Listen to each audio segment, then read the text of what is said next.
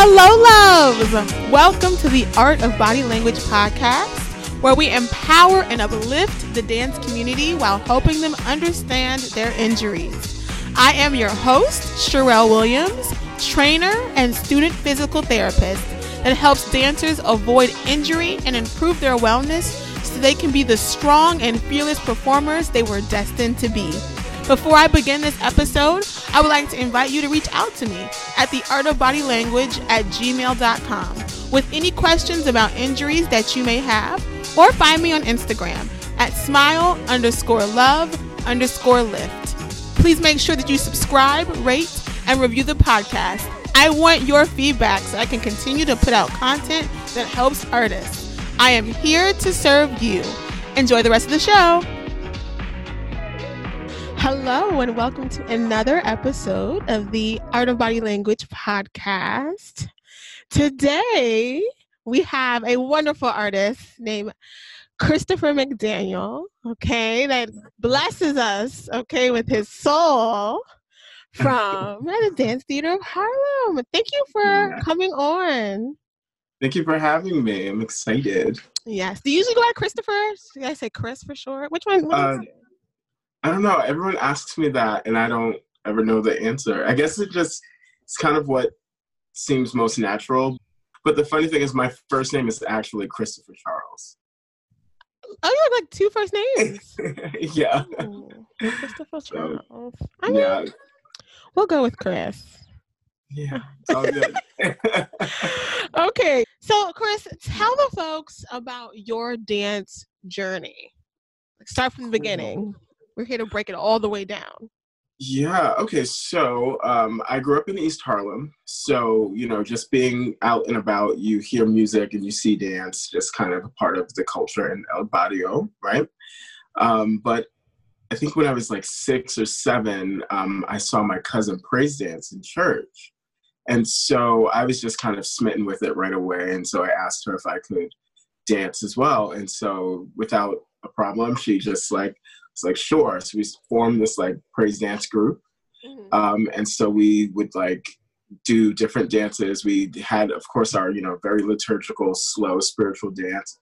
But then for like Black History Month services, we would do African dance. If we had outreach street service type events, we would do like hip hop and stuff, always to gospel music. So I kind of got this really eclectic um, movement style um, in church.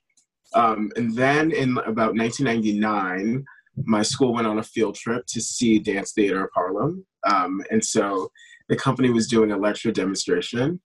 Um, and it was the first time I'd ever seen classical ballet, honestly. Mm-hmm. Um, and that just really, really just blew me away. So um, I then asked my assistant principal if she would set up an audition for me.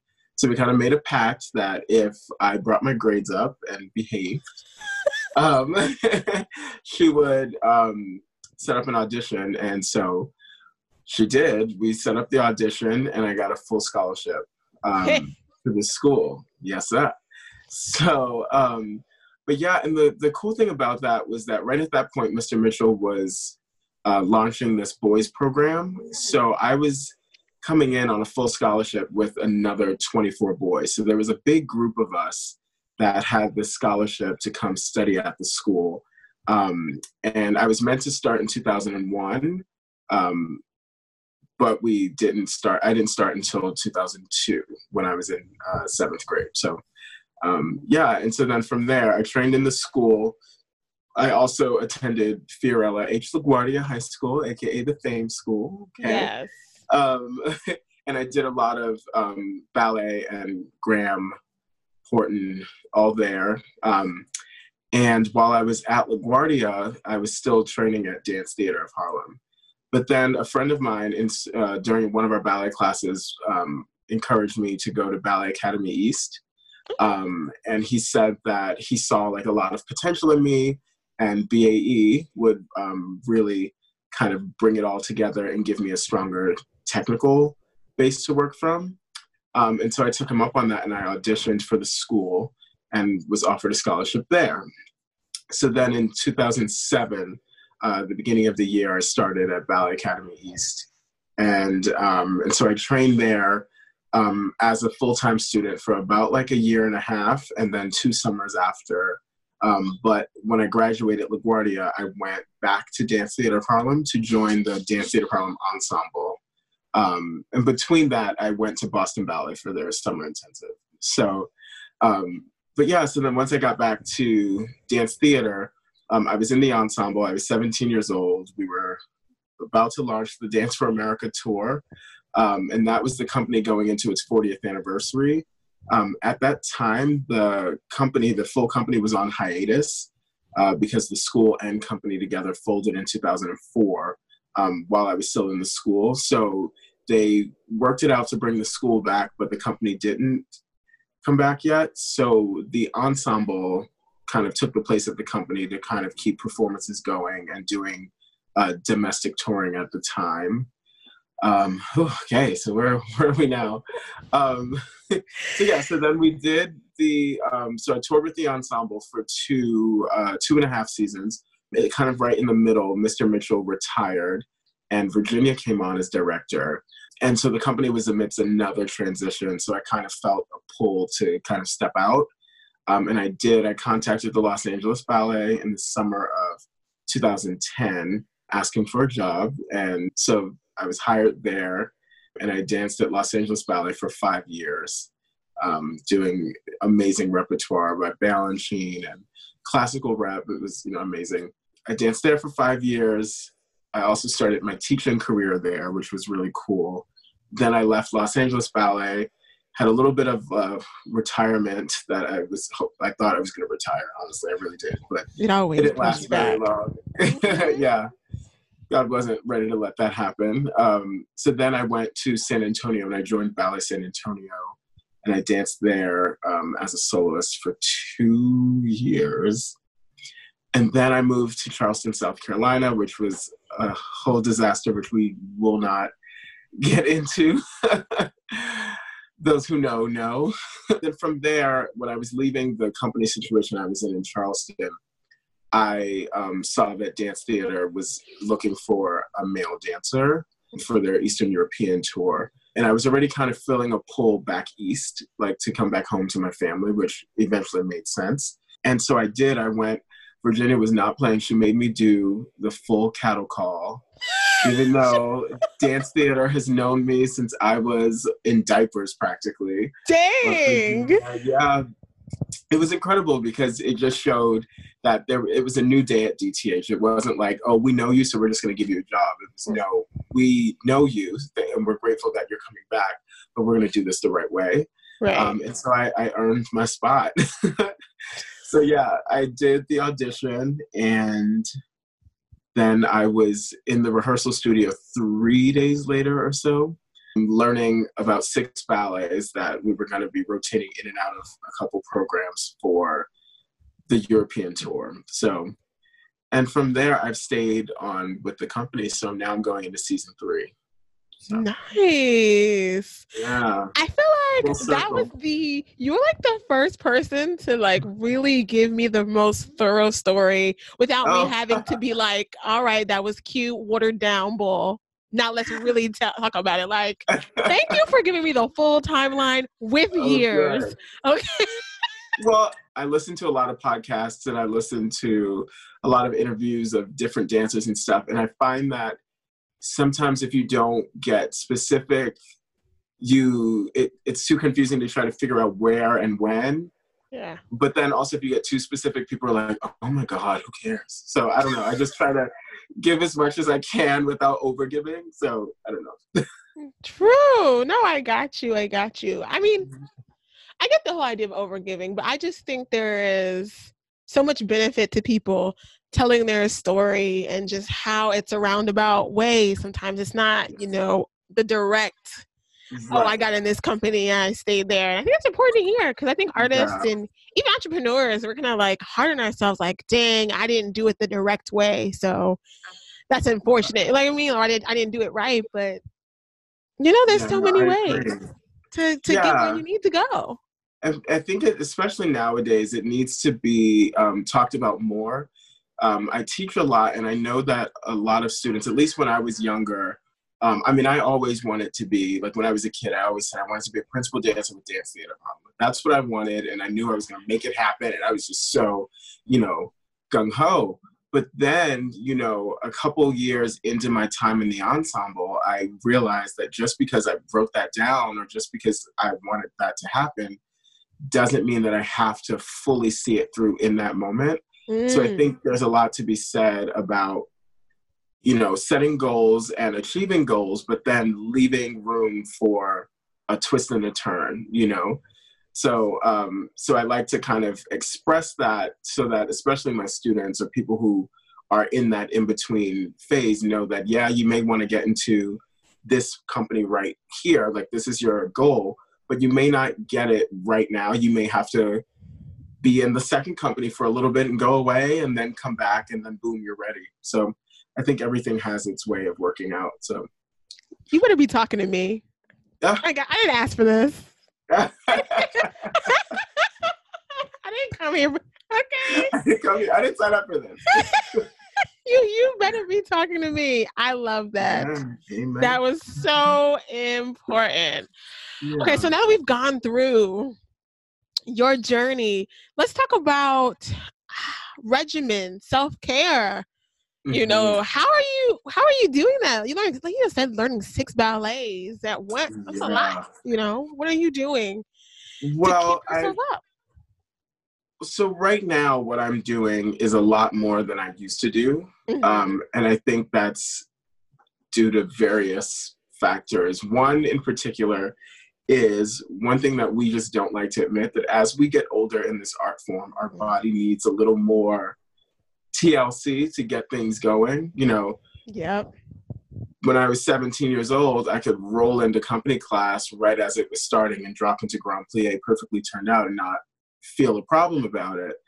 Now, going into my 30th year on the planet, that's just not how this is working, you yeah. know? So there's that, the aging part. Um, I have suffered a few injuries throughout my career, one of which is what um, I thought was ending my career in LA Ballet and then just recently with got hurt on tour in Brazil. So I think that now my routine has a lot of different factors. So what I like to do is I try to get myself moving way before company class starts. So that means like as I'm getting out of bed, I'm rolling my ankles, moving things, kind of squirming about, just kind of getting things moving. Um, and then, you know, as I'm running my shower, I'm doing prances and things just to really start the motions and um, I walk my dog in the morning, so that gives me a little bit more movement. Um, I normally take a car up to the studio because just public transit in the morning is just a lot for me to deal with. So most times I'll take a car. Once I get there, then I'm, you know, in my ballet clothes and stuff. So then I have some some stretching and some rolling out and you know the this and the that just to kind of start class. And I try to take class every single day. Um, even if I look at the schedule and I'm not scheduled for any really difficult ballets. Like class just is how I have to start my day. Hmm. So, um, and I also like to go to the gym. Um, obviously, we're not going to the gyms right now, but um, I, when I got back to New York, I made a pact with myself that if I was going to be back in New York, like this is a, you know, not that the other places I dance weren't as big scale, but you know, New York is a big deal. So I need to keep myself in a certain amount of shape. So I made a choice to get a very, very pricey gym membership. And I would go and take workout classes and like athletic yoga. I would go into the freezing cold pool because I would just go and so, you know, sit in that for three minutes and kind of ice the whole body. I got into cryotherapy in San Antonio, and that was like life changing. I love cryotherapy. Even though I complain about the winter but sign me up for a really expensive three minutes in a freezing tube of air any day. but yeah, and so that's really my my regimen. At the end of every day, I well mo- almost every day I have to ice. Like I ice my knees, I ice my feet, whatever is aching. Um, I take a bath if we have a bath. Some of our hotels are just showers um, so you don't have the option and some hotels have a jacuzzi and some don't so i try to do that as much as possible just to really keep myself feeling good, I will very often go and get a massage. Um, I build muscle a lot faster than I build flexibility. And so oftentimes I'll, I won't even realized that I've been tense for a really long time and like just gripping or whatever. So, um, so I try to get massages as much as I can. And I think that's it. Aced it. You slayed it.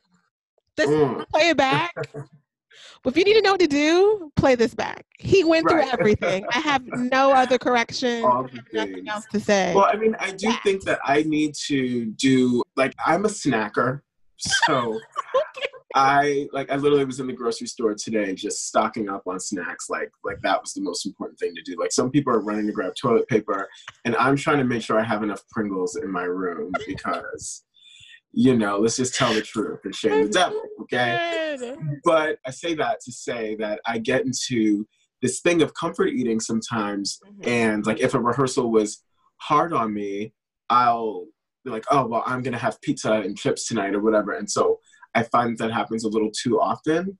And I'm not saying that in a concern about like weight or anything. I'm saying that in that I'm admitting that right. I would have, a, I think, a better time if I put a little more energy into the diet part of it. Because you know, when you grow up in the in the projects and you're just doing what you do and you're mm-hmm. eating whatever feels good or whatever tastes good, and you build that habit long enough without you know actually understanding that the food you put in your body is fuel for what you have to do you know so so i think that's something that i really am still working on is you know ha- every now and again having a vegan meal or a yeah. vegetarian week, you know, or just not having fried foods or snacks as much, just, you know, cleaning all of that up. So, but I do like a, do like a good French fry, girl. Do, do like a French fry. but no, you know what? All of that is so true, especially when it comes to, you know, stamina, endurance. You need those whole foods coming in. And I, I just wanted to say, Who? How am I gonna do this? I'm almost I don't want to offend anybody. Y'all love to be in class every single day. We do. And I feel like even when I interview, not interview, but I've done like surveys with dancers to do my research, and it's like I can't, I can't get people away from class. now you're different yeah. because you also go to the gym. Mm-hmm. But I'm always like, take take a class out, right? Or take two classes out, mm-hmm. and devote that to strength training, or devote that right. to your yoga and your stability. And I don't know. I just, I don't. Well, maybe you can help me understand. You know mm-hmm. why anything that takes dancers away from dance, I just feel like I'm a threat to people. Right. When yeah. in fact, it actually only enhances and protects exactly. you. Well, that's just about education, honestly. Um, if you don't know, you don't know. And I think what happens is like for us, um, well, for me, first of all, it was kind of a, there was this like s- stigma against going to the gym yes. a little bit you know, because it was like, then you're not working hard enough in the studio. So you wouldn't need to go to the gym if you were working hard enough in the studio. You don't need to lift weights because if you know how to lift your ballerina and you did enough partnering, then you would be fine. And there is the thought that the work itself does condition the body the best way. But if we, if it were just a part of the education of a dancer, the same way we have ballet class, pointe class, men's class variations, if we also were told a part of this is that you need to go to this you know conditioning class where you're parallel and strengthening you know your teardrop muscle and like you need to be doing you know what i mean like we need to have that a part of the curriculum the curriculum yeah. because especially nowadays where the the work itself has morphed and everything is merging and um, everything's becoming a little more athletic and high energy, yes, you know, just taking your traditional Vaganova classical ballet class is not going to cut it. You know, choreographers are not just asking you to bourrée across the stage and do tombe pas de bourrée, glissade jeté. Now they want you to you know, do an ensemble, seesaw and roll to the floor and jump up and do six jumping jacks and then fouette turn to your bad side. So it's like, you got to be wearing the whole armor of God.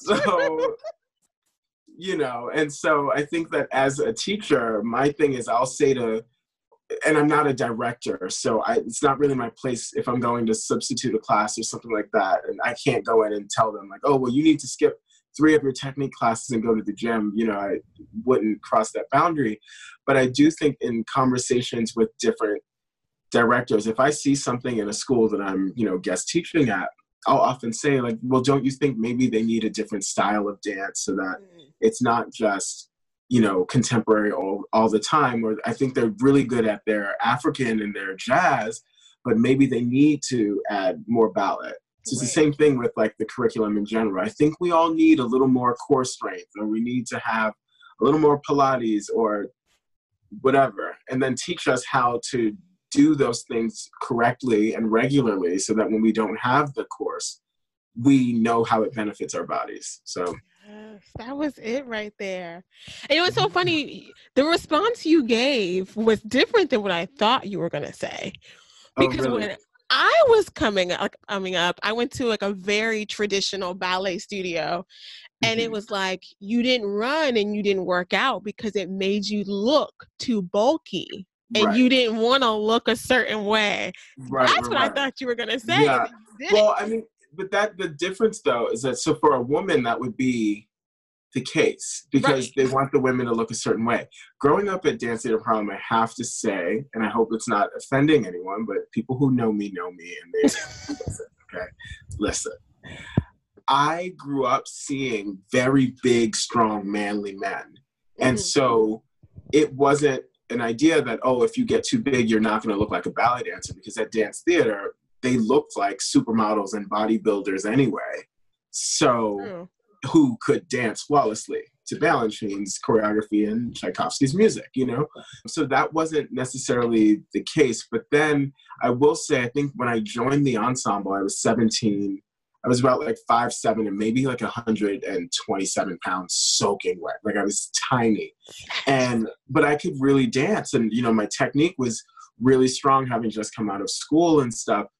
But I was always met with the "you don't look like a man, you still look like a little boy," and mm. nobody wants to see you on stage with a ballerina because you're smaller than her, and like all of that kind of stuff. So then it became, a, oh, I have to get bigger or i'm not like i was told i won't say by who but there was a ballet master who told me that they wouldn't they didn't want me on stage until i looked like a man. And so then i was told i had to do 100 push-ups a day. And uh, yeah so so let me yeah. you out keep going well yeah and so so i said all that to say that you know the it's different for each person so there were some of us who were eventually encouraged. Now you have to go to the gym. You know, there was an aesthetic. And there was also there was a lack of strength in like even partnering the smallest ballerina. I wouldn't be able to get a full overhead press at that point. And so that was a major thing for them, especially at that time in the ensemble. Most of the repertoire was heavy on the partnering. Mm-hmm. So, um, so it was like you need to go to the gym. But at that point, we weren't making a salary that afforded me a chance to go to the gym, if you will. True. So, um, so yeah, so literally 100 push-ups a day. Um, and some of the older, more experienced guys would see me just kind of like working on a pirouette or a tendu or something, and they were kind of harsh at times. But they would be like, instead of working on your double tours or your pirouettes, let's get down and do these push-ups. But they would do them with me. Okay. So, so, and that's just the culture of dance theater back then. It was like the principal, like the leading dancers, would see you doing something that wasn't correct. Like, not that working on turns wasn't correct, but it was like your turns are fine. It's the partnering and stuff that you're getting read for every day. So this is what we're going to push your attention back to. So we would break them down in like sets of 25 and just make it happen. So interesting. So when just hearing your story, I'm also wondering is is this the regional thing? Like, cause coming from the South, I mm. had like a, you know a, I'm not gonna say his name, but a really good male dancer, um, and friend, and he was like not bigger, but he was stockier, like muscle. Mm-hmm. Um, but not not fat, but more muscular. He had a shape. Yeah. He actually had he had a little booty for a man. Whatever. Um, but he was always like kind of worried and insecure because he he was told that he wasn't small enough. But then I'm hearing your Right. story. You're in New York, and it's like, Right. oh, I'm told I'm not manly enough. And so I don't know. I just think it's so interesting about like body types and regionally and cultures of wherever you are within dance and how you know it changes. Yeah, I mean, and it, it again, it goes from from place to place, like you said, and body to body, because then there was a point where, like, not at dance theater, but in another company, where I was then told that I was too too thick, which Right. most people looked at that and they were like, okay, well, that's just like craziness. But for guys, it just, I think that like it really goes by the person because if I, like at that point, I will say I did look like a child. So when Dance Theater of Harlem, this very renowned company, is coming on stage, they're, you know, they're expecting these big, sexy, you know, strong looking black men. So then for me to come in, already the shortest one, and then I'm like twig thin, it just doesn't look, it doesn't match the aesthetic of the company. Yeah. So I think that, and, and which is another scary place to go with it, but it is what it is. And so, you know, with your friend, I'm sure maybe that the company that he was in or the places that he wanted to go had a certain aesthetic that they were after. And I think Right. that that's where, you know, that's where it gets tricky. Because, like, when I hear the conversations of today about women's bodies and this person is too busty or this person is complaining about her thighs. And for me, I'm like, well, I never thought about that because growing up at dance theater, you saw all different body types. Mm. And I think what, at least from my observations as a kid into my teen years, Mr. Mitchell was just about who's going to dance the best. And now, if you didn't look right or if something about your body could be fixed and it was like, not like this is just your genetics, but more like you just didn't care, then that became a problem. Right. But if you were a little on the thicker side and that was just your makeup, that you were just you just better dance really well. Right. So so I think you know it gets tricky with the body type stuff, but um, but I was definitely way too I was way too small. And like you know, even the women are like, I don't want to dance with this little boy. Can he even carry me? Like, which is true, and you don't really want them to not give you their vote of confidence. So just this conversation, I'm like, this is why mental wellness is just so important in yes, in the dance community. It- just having it this conversation, I'm just really like, oh, yeah you build up so many different complexes and you know a part of what um, eventually got me to build the strength to walk out of my or to resign from my position at los angeles ballet was that i started going to therapy i was mm, finding that there were too many situations where i was ready to just like scream but i was like faking like everything was okay because i felt like i had to be perfect chris. You know i'm the black guy at la ballet who wants to be named a soloist and I'm running outreach programs and I have to just look good and you know so in my head all things were falling apart but I was trying to put on this facade that it was all together and I didn't realize how much of a toll it was taking on me until I got injured and didn't like I wasn't able to dance and so then you know with some you know there was a bit of resistance from management and finally I was like I'm going crazy and like I'm hardly eating I'm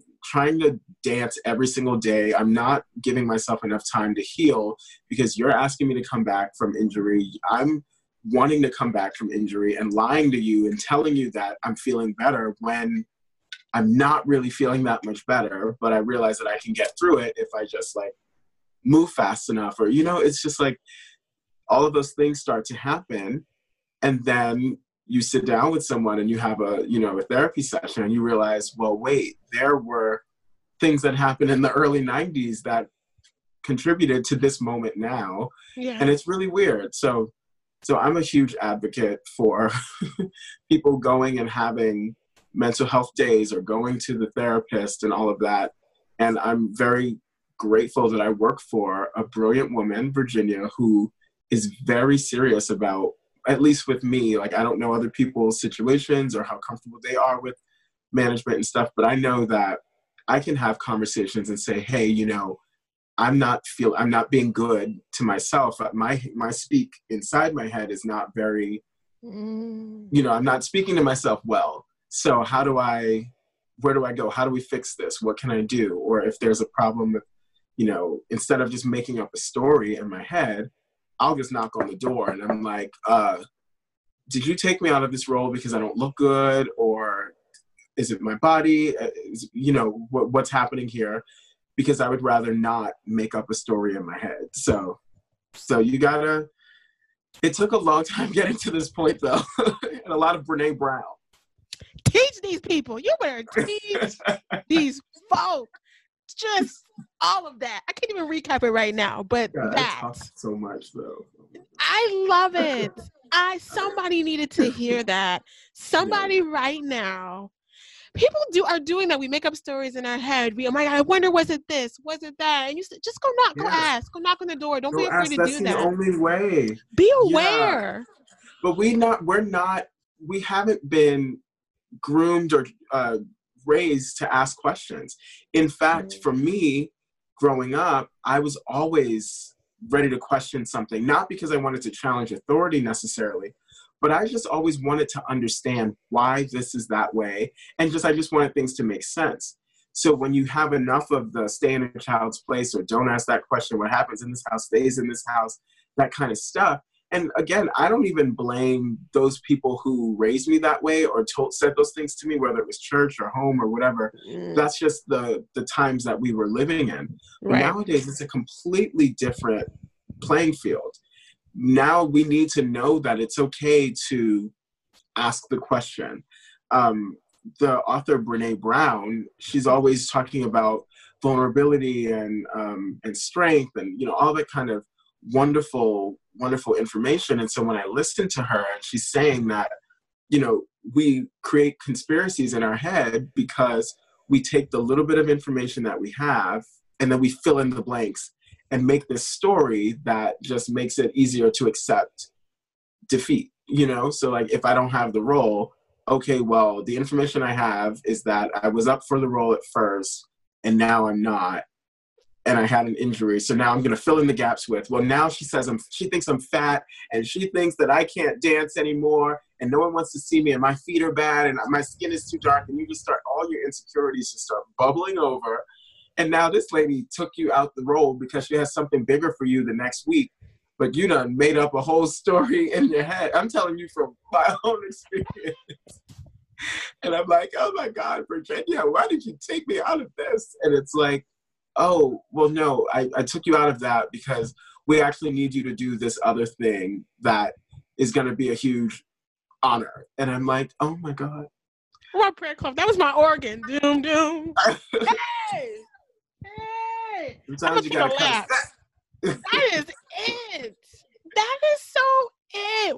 We come up with these ideas, and there may be another blessing around the corner. Right. Oh. Yeah. And to that, I also say that's another space where communication comes in, mm. where I then can say to her, like, hey, well, you know, if you wouldn't mind when these sort of changes happen, I'm not in a space where I can look at it and not go into a shame spiral. So can you communicate with me when something is going to happen like that? And again, it's not as a, artistic directors do not have to always explain every moves that they make. Right. But it is it does make for a better work environment and it does make for a better company morale when you know that what's happening makes sense and it's for the betterment of the entire company. So um, so yeah, there's some well, communication to be had there. Well said. Well said. Mm-hmm. Okay, so let's talk about. Me get in there. What would you say for you has been your biggest obstacle to becoming a better dancer? Hmm. Um, I, I think it goes back to my own self self talk you know the mm. way that i speak to myself can get um can get really um it can be a little too critical And I think in it being too critical, it then eliminates the um, the acknowledgement of the good that I have done, um, which is a really weird and creepy thing to even admit because when people see me or when people speak to me, they always get this like, oh, well, he's so confident and he's so well spoken and he's so proud. And, you know, and I think Arthur Mitchell created and trained me as a little child to be that way, to always celebrate and talk a certain way. But then when, you know, when the stage lights are down and I'm just, you know, by myself at night, I'm thinking about, well, your leg is so low and your relevé should have been higher and your feet are bad and this is, and you know, and I'm just darting all these things at myself. But then when I get into a studio to teach my students, I would never speak to them that way. Right. Ever. You know what I mean? And that's where, and so to, to answer your question, I think that I can be a big um, hindrance to myself in that I won't. So there are times where I won't even go to do a certain combination because I'm like, if I attempt that and I don't do it well, everyone's going to see me fall and I'm not going to look perfect and clean and perfect and right. And I, I just can't have that. And, and so that's what I think is going to, you know, when it comes down to it, when there's like a check involved or like, you know, the, the choreographer is standing there or whatever, if I really feel it, I'm like, or whatever, all bets are off. Let me just go for it and show that I'm trying. But there are a lot of times that I feel like I hold myself back because I'm like, mm, I'm, you're not going to see me fall over again. But also, I listen. I, I I get that. I appreciate the honesty and the openness as well. Oh, I'm, I I keep it real. you know, I, I just keep it real. you know, when we from a medical side, you know, when I was learning, we talk about injury prevention. It's like, oh, rest, ice, compression, elevation. Mm-hmm. But for me, what I truly believe is that injury prevention starts with self love and building yourself up and affirmation. Because mm-hmm. I 100% believe, just like what you're saying, even if I get you to your strongest point ever, if you yourself you don't believe that you're good, you're not uplifting yourself, you don't believe in yourself, the the pro the probability of you getting injured again, it could be high. You know what I mean? So true. Yes. You know I mean, and so Very I just true. it just makes me excited. It, I'm not excited because it's not a good thing, but excited because I feel like the more I do these podcasts and the more I talk to people, I feel like I'm getting closer and closer to ways to help the dance community, which makes me so excited. And it also yeah. makes me realize it's not found in any of the textbooks that they're giving me in this doctoral program.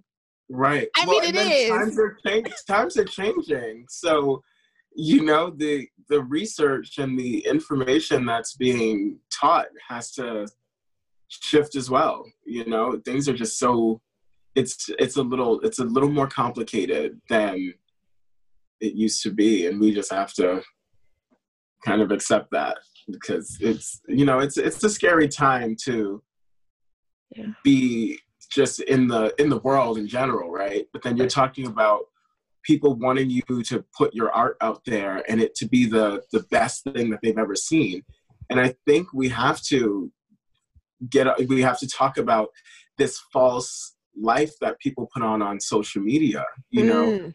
like and i you know i run the social media for dance theater harlem and so for that i'm very proud.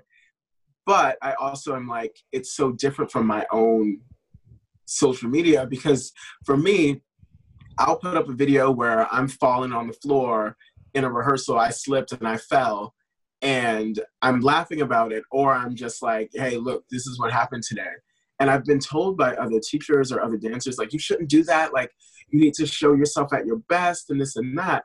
And I'm like, well, you know, to be real, like, I'm a dude who grew up in the projects in East Harlem, and I'm traveling the world doing classical ballet. So, regardless of anything after that, I have so much more to be proud of than to feel ashamed about, honestly. So, me falling in rehearsal is just adding to you know that like this is what really happens. We fall sometimes. So i'm going to show my students and people who follow me that I, I fall just like anybody else who's a human. You know when i make a status about hey you know today was rough i thought about my mom and i picked up the phone to call her and she's been you know she's passed a year and a half ago. That kind of thing where you i like to share real true vulnerable moments because when we're on stage we're the most ethereal intangible otherworldly creatures. But people think that that's who we are all the time. Yeah. and i'm like no because when that curtain goes down and you see me at the local bar dipping a chicken nugget into some ranch don't you know don't run up on me like oh you're not human you know? So, so a part of this whole thing for me is you know celebrating these very very amazing opportunities that i have. Like the fact that i taught at the school of american ballet is a huge deal to me. You know Yes. touring to brazil with dance theater of harlem these are amazing moments. And so when you celebrate those online people look at it and they're like oh my god he's this he's on this pedestal here. And it's like no no no no no i you know ache and sneeze and and go to the bathroom just like everybody else i just happen to do this art form that's really really cool but let's keep it human around here you know so Can that be on a shirt? Let's keep it human. let's keep it human you Come know Line. Christopher Charles McDaniel. Merch coming soon. okay Keep it human. click the link in my bio Yes. Oh, Oh, my man. God. All of that. We, we, have to. Because even with our families, you know, I find for me, moving back to New York has been the most rewarding and the most difficult time. You know, coming back to Dance Theater Harlem, this full circle moment. You know, I did my first ballet class in that building, and now I'm dancing leading roles and teaching company class and staging ballets, running, you know, fundraisers and doing social. I'm doing all of these things that this organization has allowed me to do. So when, and then I'm traveling all the time, I'm hardly ever home. But then, so with my family, sometimes there's like a disconnect, and I'm like, wait, no, no, no, don't forget, I'm still your little brother. I'm still your mm-hmm. cousin who likes to sit at BBQs with you for hours and have the Texas sized drink all Yes. of that. I can sit, you know, one summer I literally would just sit out in the in the projects like like we did in the 90s, just sit out with my sisters and just talk and listen to music and like run to the store and get a dollar's worth of candy like weird human stuff that gets so lost because this other world that i this other life that i live this dancer life is very real and very me but like at the core of it you're you are who you are Yeah. so for me i try to keep it keep it balanced so that i don't forget because i think living in la i forgot who i was i was you know i didn't have my family and i didn't have people really kind of keeping me grounded in that way. I was always around people doing really excellent stuff or people who knew this person or that person or people with a lot of um, you know money so they could do this and that. And so i had to be this thing. And now i'm like child listen i do my job. I do my jobs well. And when it's over i would like to just go to the chicken spot and grab a wing or three and not act like i'm so perfect so yes. i'll still cross my fifth when it's time but you know Yes. I just gotta, you know, just gotta be real. Oh, yes. Got to be real. Hey. Hey. Oh, so okay. I haven't done this in a while. Let's get into the injury a little bit. yes. Okay. So tell me about the latest thing that's been going on. the latest thing that's been going on and it's still going on. Um, so mid October, we were on tour in Brazil. We were in Trancoso. Um, there was this gorgeous amphitheater we were performing in, and it's pretty new. Um, so we had a full like rehearsal day in the theater. We were rehearsing a ballet called Orange that I was meant to debut in on the next leg of touring on a domestic tour. So um, we were in rehearsal for Orange, and um, there's a part I do like all these like this double tour and this little step or whatever, and I run off stage. Now, at that point, the stage was fully covered in Marley, but once you got to the wing, it was hardwood, like regular floor. And I'm in ballet slippers, so I go running off, slip, boom. That was it. so, yeah, and I kind of fell sideways. Um, the weirder thing about it is that I fell on my right side, and my right side was always the one that was like injury free my whole career. Um, and so I was like, oh, wait, something's not right here because instantly, like, there was tightness that I had never felt in my life, like around the IT band and the hip and, you know, all that kind of stuff. So, but again, because I fall a lot, most people were just like, ha ha ha, Chris fell again. Eh. And I was like, no, no, no, like people, something's wrong, something's wrong. But fine, I get up and I finish the ballet because I'm crazy. Um, I finish the ballet. And then um, I go and I'm on ice the rest of the night.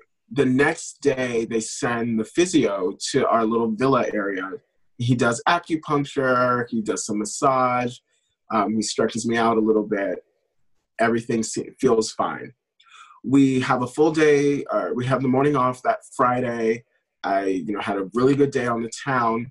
We get into warm up class right about halfway, or like closer to the end of class. The men are doing double tours and ounce-cone turns and stuff. I start feeling like a weird um, sensation in my knee and I'm like, this is weird. And I go to take a step and I like kind of buckled. So I was like, all right, well, let me chill for a second. Um, and the way I take class is that I do every combination at least three times um, because I'm crazy um, or because I'm just fully passionate and passionate about my improvement. But it was, I think I had overdone it at that point but anyway, so we go to do reverence, and all we were doing was like a little tournier back, and I literally almost hit the floor because I couldn't put any weight on my knee. So I go and I sit down, and I'm rolling out and trying to stretch my quad and stuff. And they called 20 minutes, or it was yeah, she made like a 20 minute call. So it was like, okay, well, let me go upstairs. Um, and my dressing room was up on the second floor. So anyway, long story short, I get up to go across the stage and I literally could not walk. Like in order for me to step forward on my right leg, I had to like kind of bend it and put it on like a demi pointe and then quickly shift my weight over. Mm. So it was like the biggest, most obnoxious limp. And then I'm trying to hide it from the ballet master and Virginia, who were sitting in the front row of the house. Um, and so anyway, I climb the stairs, and I get. By the time I get up there, I'm looking at Anthony, who's uh, Anthony Santos, who you know, friend of yeah. the pod. Um, and we're sharing. We have a um, we have a dressing room together, and I was like, I I did something to my knee, and I don't think it's okay. And he looks at me. He's like, Are you sure? And so I was like, Yeah. I went to stand up, and I literally fell over back onto the couch. And he was like, I'm going to get Virginia. So he went down and then they like then all of a sudden all of these like these doctors were rushing in and people no one spoke english. Can i just say that for a second? People are hollering at me in portuguese and the only thing i knew how to say was obrigado and i couldn't say that the pain was on the outside or it was on the inside. Like i couldn't child it was scary. So then um so they send the doctors up. And virginia's looking. And she's like so what's happening and so i told her like i'm so sorry i really like can't even walk. So because it was less than 20 minutes to curtain at this point the first ballet had to go on without me and with no one in my spot. And then i was doing the principal in the last ballet and so anthony had to fill in for me there. So and i say that because this is how going back to our talk about our mental state i had already been like, well, how do I make it work? Even though I can't walk, how am I going to do this ballet? Because like, there's no one to fill in. But then at a certain point, it all switched when I was like, no, there's no way I'm even willing to go on stage like this. Like, you know, and so I was really proud of that moment of being like, no, I can't do it at all. And if God Himself asked me to, I would have to be like, Lord, listen, I don't know. Unless you're going to do a miracle up and around this little patella area, you know. So, anyway, um, so that was mid October. So then they carried me out of the theater, and I was in a wheelchair the next um, I was on crutches the next couple days, and then I was in a wheelchair at the airport all the way back to America. Um, and then I was back on crutches, went to the doctor to do an MRI. Luckily, nothing was torn, but mm. it was a, a pretty bad bone bruise on the femur. Okay. Um, and so, yeah, and so it was like, well, we don't really do much for that except you like you need to rest and you know, so that was pretty much all I had. And I wasn't told to start PT yet. So I was literally just resting. Um, then we got about a month in to the injury, and I was back on tour with the company, but I wasn't performing. Um, all I was doing was I was teaching master classes and running our like outreach performance, the lecture demonstration. And then we were approaching the final week of the tour, and Virginia's like, Well, how are you feeling? You're walking without a brace and stuff. Are things better? And I'm like, Yeah, I feel better. I'm going to start trying to take class. I've been at the gym. You know, just I wasn't specifically given any exercises to do again because we hadn't started PT yet. So, anyway, um, I just was doing whatever I could. We decided I would go on and do this ballet return, but I would take the double tours out we do that, it's fine, except for the fact that I limp out of the theater because there was just so much pain. And then I couldn't bend and straighten on one leg without it like buckling over. So, anyway, that kind of continued into December during Nutcracker season, but I didn't want to cancel all of my engagements. So, most of them were being choreographed on me, so I had to like not jump. Um, so I was like, "Hey, I'm still recovering. Please don't make a jump." right. And um, and then for one of the productions, I felt a little better, so I, you know, did some small jumping. Um, and then once we got back to DTH in January, I was standing in the back of a rehearsal. Um, I was understudying something, and then I went to go do a step, and I was just like back in the original amount of pain. And so then I went to physical therapy the next morning because we have PT twice a week if you can get on the sign up sheet. Um, but they're usually pretty good about trying to squeeze everyone in, especially because we travel without um, PT. So anyway, we um, Allison's looking at me and she's like, "Well, you know, this is not good. Like, you know, I'm not sure what's happening here, and we should be on the, you know, on the end of this." But I was still in a lot of pain. So that's when they sent me to Harkness to do an, eval- uh, an evaluation. Um, and then they were talking about the synovial impingement and the this and the that, and just really trying to refocus how I worked. Because again, we did an MRI and they saw that nothing was torn. So the best bet was to try to fix the, mechan- the mechanics of how it's working. So, um, so I did do that for a few weeks, I think three weeks, and then we were back on tour. So again, we get back on tour where we don't have eyes on, you don't have a PT with hands on, and all that kind of stuff. I still wasn't scheduled to dance yet. Um, I was going to do the final weekend of performances. Um, and it was fine. I was progressing. I was still going to the gym. I was doing all the exercises that I had been given. Um, so this time I felt like it was going better. And then we get to my tech rehearsal. Oh mm-hmm. my god! And um, and we were in a situation where the theater was very, um, the floor was very slippery, and it wasn't a sprung stage. oh. And of course, this was my debut in Orange, the ballet that I was rehearsing when I fell. So the other thing that I have to admit out loud is that I have specific types of anxiety where things will remind me of a specific moment and boom, I'm triggered. And so just knowing that this was the ballet that injured me, but this was my return to the stage, I had that already on this side. And then there was the other shame monster that's like, hey, now you're going to be in a unitard. You better hold your stomach in. And and then you know it's like full tights, and so it's like, and it's a classical piece. I'm on stage with uh, one of my favorite ballerinas, it was a big deal. And it was, you know, my return to the stage after I had been off for so long. so there was a lot of pressure that I was putting on myself. And we get to the tech, and I slipped just running in the deux, and it just triggered me so much that I was like freezing and freaking out. And then like I end up just like kind of having to mark the rest of the ballet because I was in so much pain. Mm. So then we the curtain comes down and I don't speak to anyone. I go limping into the wing and I am like hysterically crying because I was just more embarrassed and there were people in the house like watching like a school or something um, there was also a repetitor from the Balanchine Trust in the audience, so that was the pressure too. Um, but yeah, so so I was in the wing and I was just having a hard time with it because I'm like, you know, I thought I was ready for this and I don't understand why I'm not able to get through it. Um, and then Virginia came out and she and I had a conversation and she was super encouraging in that she was like, listen, like if you can't do this and you think you're gonna hurt yourself then it's okay. We can't. there are other options. You don't have to force yourself to do this. You're only, you know, casted to do it because you said you were well enough. And if we need to take you out, we can. But she's like, you know, I really think that you're able to do this. I think you have to separate what's happening in your in your head and what you're insecure about from what's actually hurting. Now we can modify steps if this step is hurting you or this step is hurting you. But in terms of how you're approaching it in your head, don't do that to yourself. Like don't psych yourself out.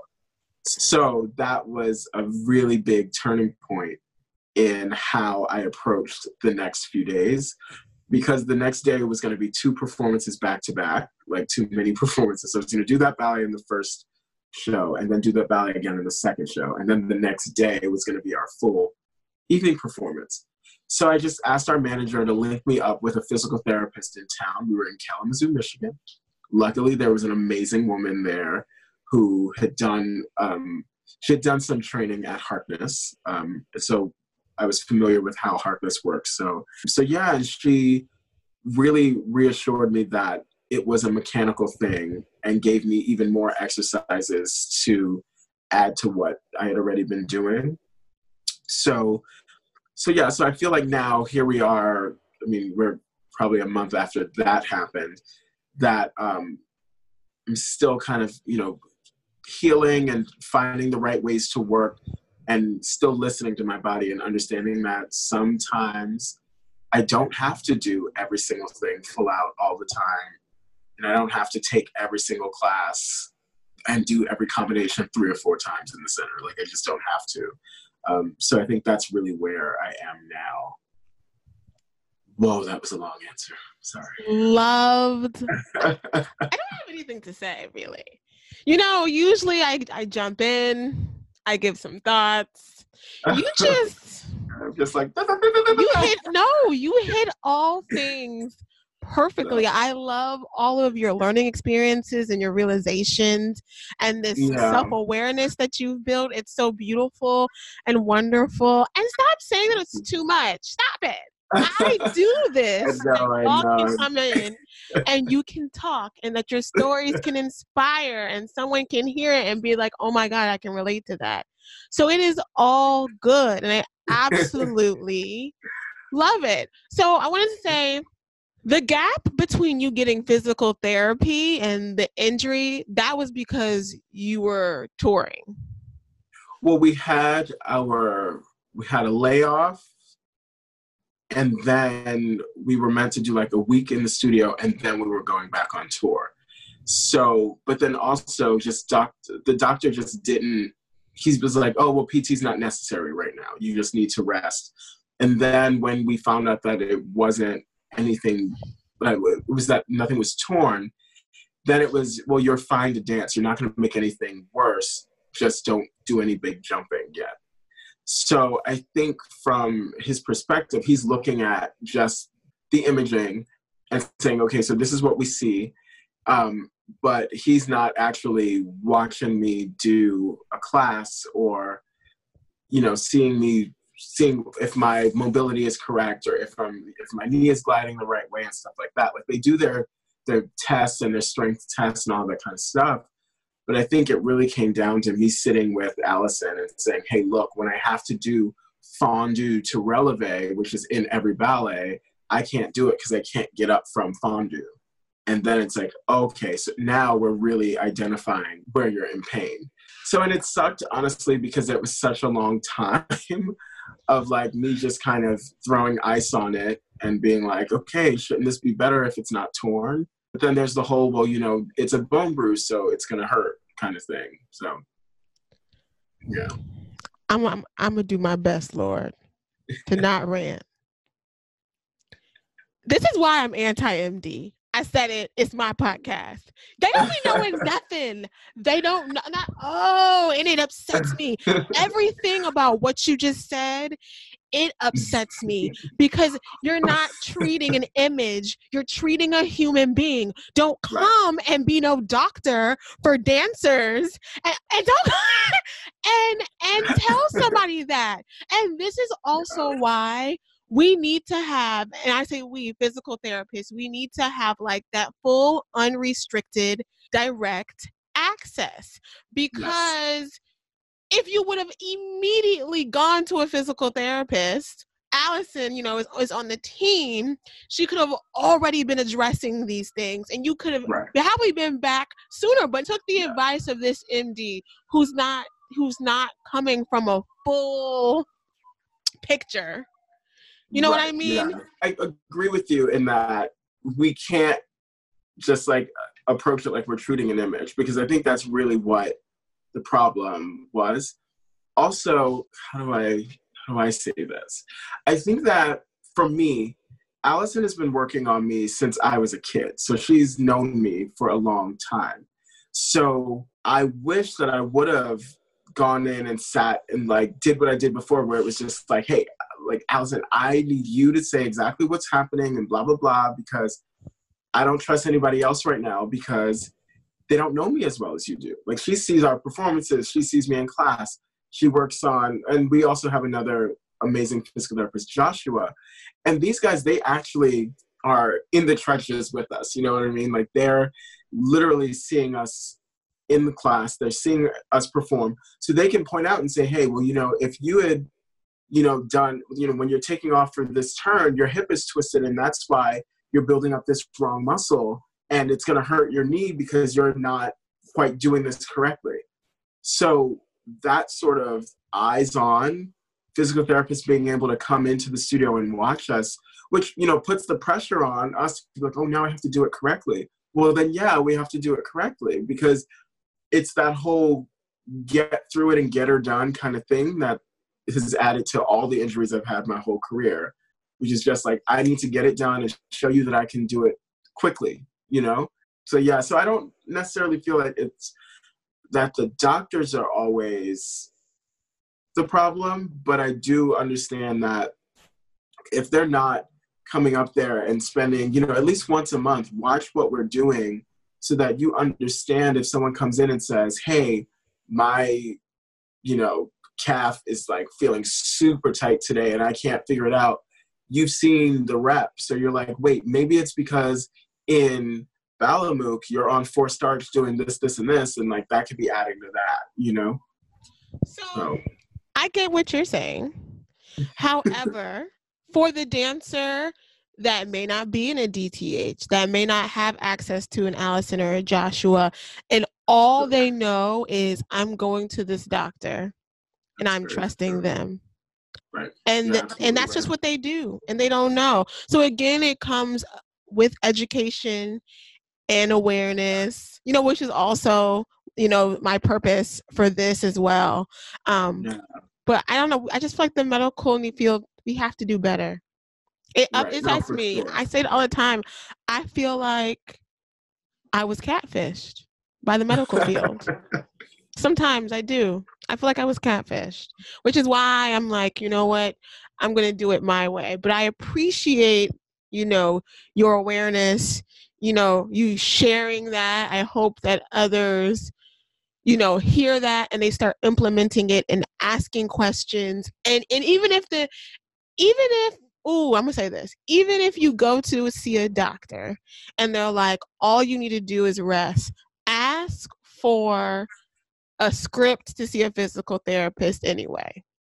just to be sure because those are really the people that understand movement. We're movement specialists. Your md is right. not a movement specialist right. right? that makes sense. Yeah. Or call me. If if rona will let me graduate. Okay. Rona's really out here just putting a real pause on all things living okay we on this virtual graduation right now y'all. Just just waiting like oh okay.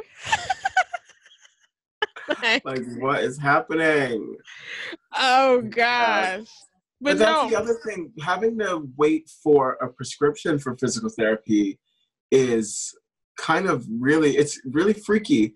But then also i think so there so here's the other thing that's confusing because i think the the language or the um not like the vocabulary we use needs to shift. So when I like for us, when we say like, okay, something's hurting, I'm going to physical therapy, we're seeing Josh or Allison for a 20 minute or 15 minute slot where they're going to do as much as they can in that moment to kind of relieve the pain and then show you maybe a couple things that can help fix it and give you the tools that are going to allow you to do it better or to fix it, but it becomes a lot of we're going to teach you this real fast and you have to, and then you're on your own.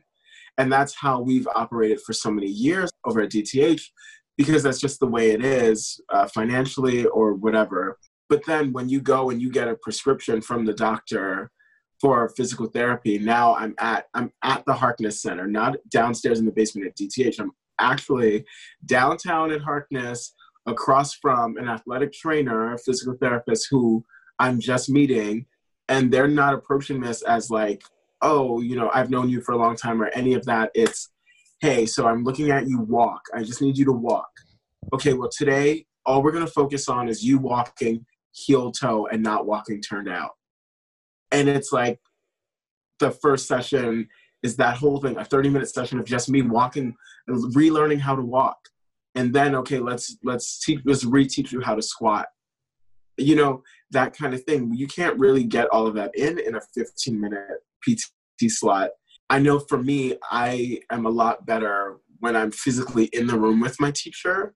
Like if i'm getting a private lesson i need them right there. And because i'm so used to hands on hey no lift up right here close your ribs uh, use your your thigh you know, put your weight back into your heels. You're too much on your demi pointe. Bring your heels down, or you know, whatever the the correction is. I need that person there with eyes on, because then if I go away and I'm by myself, I think I'm doing it correctly, but I'm going through the motions of what looks right or what I think I'm supposed to be doing, and then it's all for naught because I the whole time my ribs were splayed, but I didn't think to fix that because that's second nature.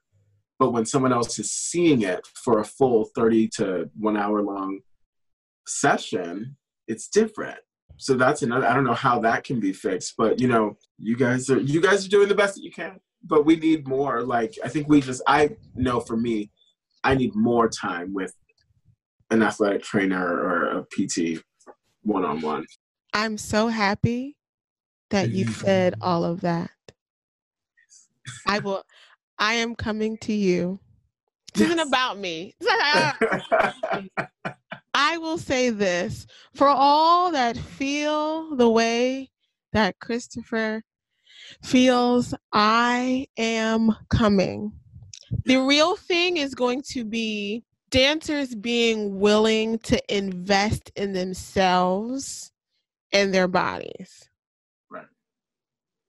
Once you realize that, right? And when we appreciate it, the fact that this is the only body you have and we and we want to have this long term career that's going to be the key to it. Because i'm going to let you know i'm going to put it out here and you you tell virginia to listen.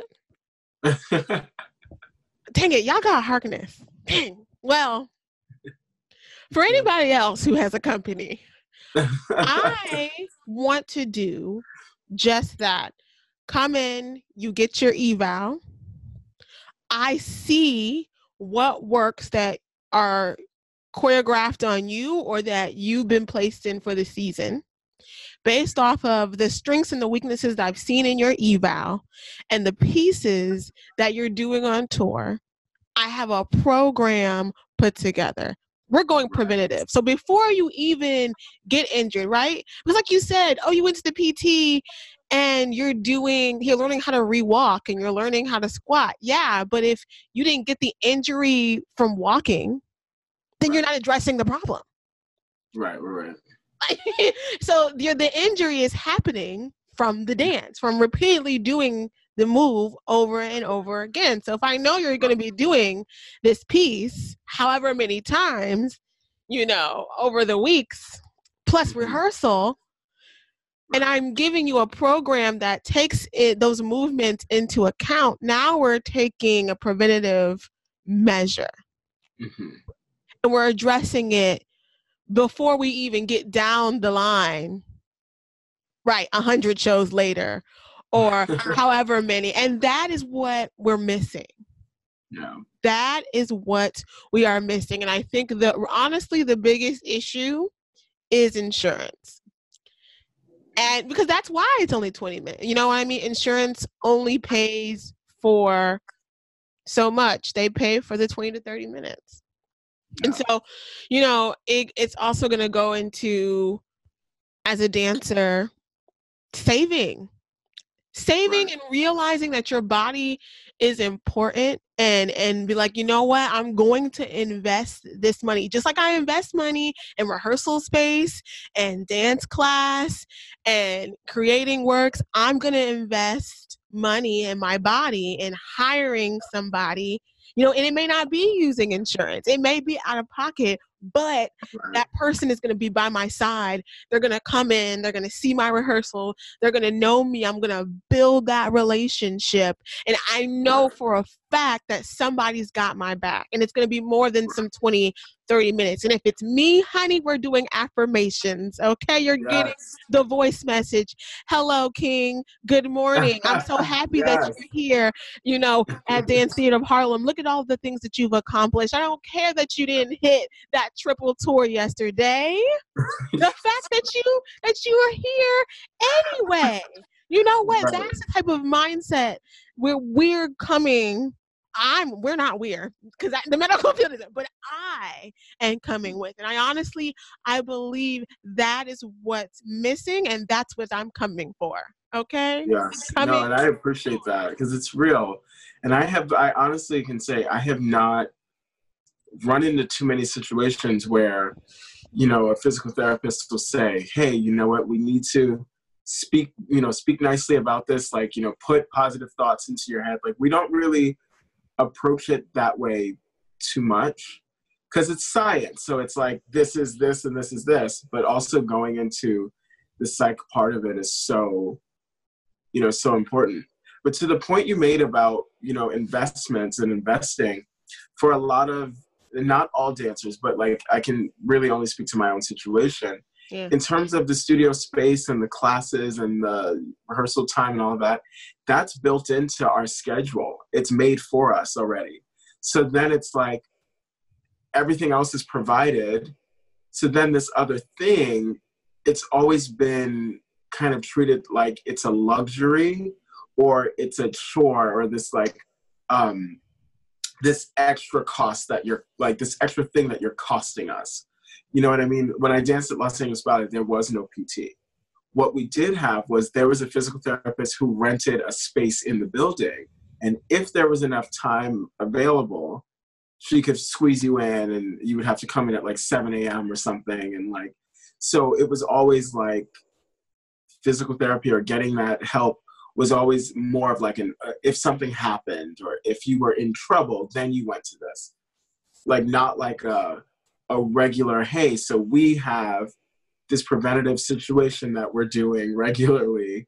Like we do our eval every beginning of the season to see you know where you are and what's working and what's not and what's tight and what's loose and you know all of that. Where's your strength at? We have that in the beginning of the year. But i do think that if we just like you said if you had someone regularly um, with our traveling I think that we need somebody. I need to be able to walk down the aisle on the plane and be like, "Hey, can you please help me release my like quad right now because I'm sitting back there and I'm cramped up and the person next to me is like snoring in my ear and I'm angry and tense. Help me. You know, um, I put together that fundraiser for our company, which I was really proud of, and I want to plan another one to build more funding for us to have I loved it, by therapy. the way. What did you say? I said I loved it. By the way, I don't think I really knew you or had talked to you yet, No, no, not at that point. but Um, I was definitely there, and I loved it. and it. I was so nervous the whole night that Really? I yes, oh my god, I was it? artistic. I was artistic director for that project. Like it was my baby that I like. Kind of, I so full disclosure, I planned it. I had the thought for a while, but then at 3 a.m. one night, I was like, you know what? Let me just put this on paper. Let me write it out. So I typed it out, sent it out to Anna and Virginia and a few other people. And so then I was the, expecting them to say no because I had worked for so many people who always shot my ideas down, or I would have to like beg and plead or get somebody else who had more clout. Like I would have to find like a principal dancer who had a name and they would suggest it. And then I'd be able to like tag along with them to bring my ideas to fruition. But with this, they were like, this is an amazing idea. How can we support it? And I was like, oh, wait, but I thought you were going to say no. so I'm like, wait, now I have more planning to do. Um, so then once I put the whole thing together and got it up and running, it was such a success and everything worked really well. But I was like, you know, I heard, I had that like Arthur Mitchell on this shoulder, like, listen, I've taught you everything you know and you better not mess up. And so I had this like freaking out. Literally the night before, there was a huge costume fiasco that upset the entire cast. We're talking like midnight. I get a message that's like, we're pulling all costumes. And like, so there was a lot of pressure on it. So the whole day I was just like, okay. And you know, and these are my colleagues. So I'm kind of directing them in different ways. And all of the pieces that went on stage were staged or choreographed by dancers in the company. So I staged a few, choreographed one, and Dylan and this person, that you know, it was a lot of you know group work for us. But at the end of it, it was going to come down on me. And if we don't meet the goal, I knew that there, you know, so I was really nervous that night. And that's why when it was all done, I like looked at everyone and I was like, "Thank you guys," and I like started running. we did it! Thank God! I didn't crash and burn. Now everyone go upstairs and drink. no, Oh man! So so yeah, I want to do another one because I think it's important to, even if we can't bring someone on with us all the time, at least set up a better situation in each city. I mean, preferably, I would like someone we know to be with us, and you know, so yeah. I got you. I got you. Ah, okay. Wow, we covered so much. So, Yeah. oh dang it. You know what I also wanted to say? Yeah. You kind of covered it. But I just wanted to also just emphasize that you you dancers really need to be thinking about how you're doing things. You know, like to go back to you being like, well, it's just getting done. But no, you know, you really need to look at how am I landing? Is it toe ball toe ball heel? How am I I prepping for my toes, my turn? I can't even talk, my turn. Where is my knee yeah. placed? You know what I mean? Right. um really doing the things that Chris talked about where he's getting ready and he's moving and warming up way before class starts but really just that that awareness of placement and care for how you're executing each move is going to be so important take the time you know to do that um and so i wanted to i want to end it with one last question. It's one of my faves. What advice would present day Christopher give Christopher when you started your professional dance career? Ooh, that is good. Somehow I listened to your podcast and was not prepared for that question. And I don't like to be unprepared, so why didn't I prepare this? Wow. Um, I mean, I have I, I have thought about this before, but then I'm like, no, I'm not going there because I'll cry or something. But cry. Listen, I think all good. To save space. I'm trying to think. I feel like what I would tell 17 year old me would, for one thing, one thing would be to calm down, which I probably would have cussed me out for saying that. So maybe not calm down per se. But I think I would have told myself to enjoy enjoy that time in my life a little bit more to find um, to find the happier moments because that was a really hard time for me at 17 graduating high school uh, realizing who i was as an adult understanding the pressure that i had leaving high school having signed a professional contract but then i was going to boston where it was going to be the first time i was ever away from home for more than you know a week. Um, and i was going to be by myself and then coming back to new york but trying to be a professional but still wanting to be a student and like still living at home and fighting with like my church family about the the things that they were trying to force on me and things like that and then my own you know my biological family. There was just so much chaos so my advice to myself then would be the same advice that I'm giving myself now is to find find solitude and quiet to just listen to what's important and who I want to be and where I want to go and then to put all of the energy into positively achieving that. I think I achieved a lot when I was younger and you know I'm still having moments of achievement now but a lot of it was built in a way of I have to prove this to you because because I, the church told me that I was going to dance my way to hell.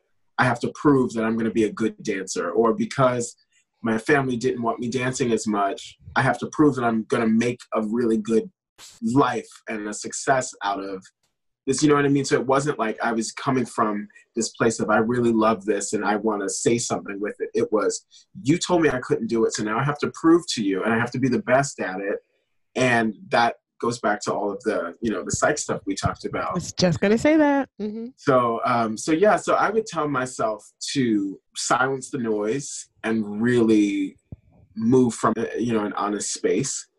Um, and I would tell my younger self that, and now I'm gonna tell my present day self that, because you know, I mean, it's easier now because I'm grown and ain't nobody gonna tell me nothing. You know what I mean? Like unless you're going to fire me, which I hope doesn't happen but I've never been fired before. I, you know, I, I made a joke one time. I was like, I quit jobs and I tweet about it. but, but again, it's like I'm in such a amazing space at dance theater where I can have that conversation with Virginia, and she can say to me, you know, I see that you're really conflicted with what you want to do or how you're feeling because there are times where i'm like you know i don't want to dance anymore. I just want to teach and i want to stage ballets and i want to choreograph and i want to consult at different schools. All of the things i really want to you know i do want to do those things but it's not that i don't want to dance. It's just i'm frustrated with my progression of the injury or something or i'm feeling pressure because i heard someone say that uh, when they were 30 they did this or that or and my family is expecting this or like Arthur Mitchell before he passed said this, or my mother before she passed had this thought. She thought I was this, and I have to, yeah, there's all this noise and this chaos. I just need it all to be silent so I can sit and say, okay, am I going to stop this dancing thing? Am I going to hang up the shoes and teach full time? Or am I going to continue dancing? And how am I going to continue dancing and not put all these ridiculous pressures on myself?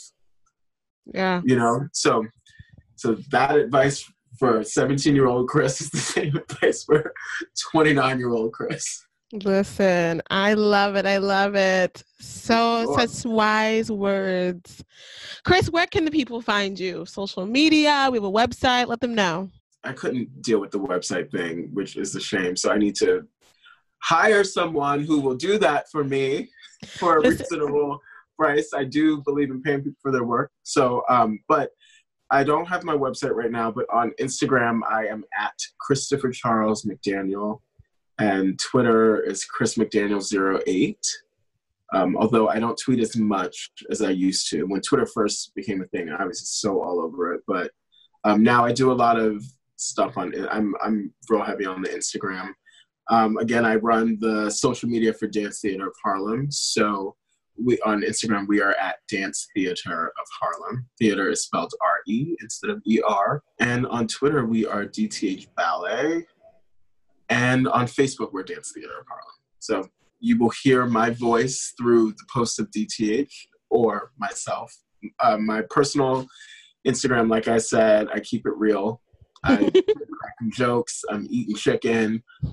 I am taking classes. I'm teaching classes. I'm talking about real stuff. I, you know, I'm living. So. As, as you should. Well, thank you so much for coming on. Oh my God, this was so awesome and amazing. Yeah. Uh, yes, and I'm so proud of you. This is an amazing platform, and you know, I I always admire people who have podcasts because I listen to podcasts all the time, um, and I I always I've always wanted to do this kind of thing where I'm in your position. So you're inspiring me to someday make that another part of my list of things that I want to do. So do congratulations it. to you. Thank you so much. I really appreciate it. Oh, thank you, thank you, thank you. I love doing this so much, and I learn so much from from you and everyone I talk to. Yeah, it's it's awesome. Well, I want to thank you guys for tuning in to another episode of the Art of Body Language podcast, and I will see you next week. Thank you for listening to this episode of the Art of Body Language podcast. I truly appreciate you taking the time to listen to my show. If you enjoyed this episode and you believe it would benefit an artist that you know, please be sure to share it with them. As always, don't forget to rate, review, and subscribe. Make sure to follow me on Instagram at smile underscore love underscore live. If you'd like to connect further, you can also email me at theartofbodylanguage at gmail.com. Thank you, and make sure to tune in to our next episode. Have a beautiful day.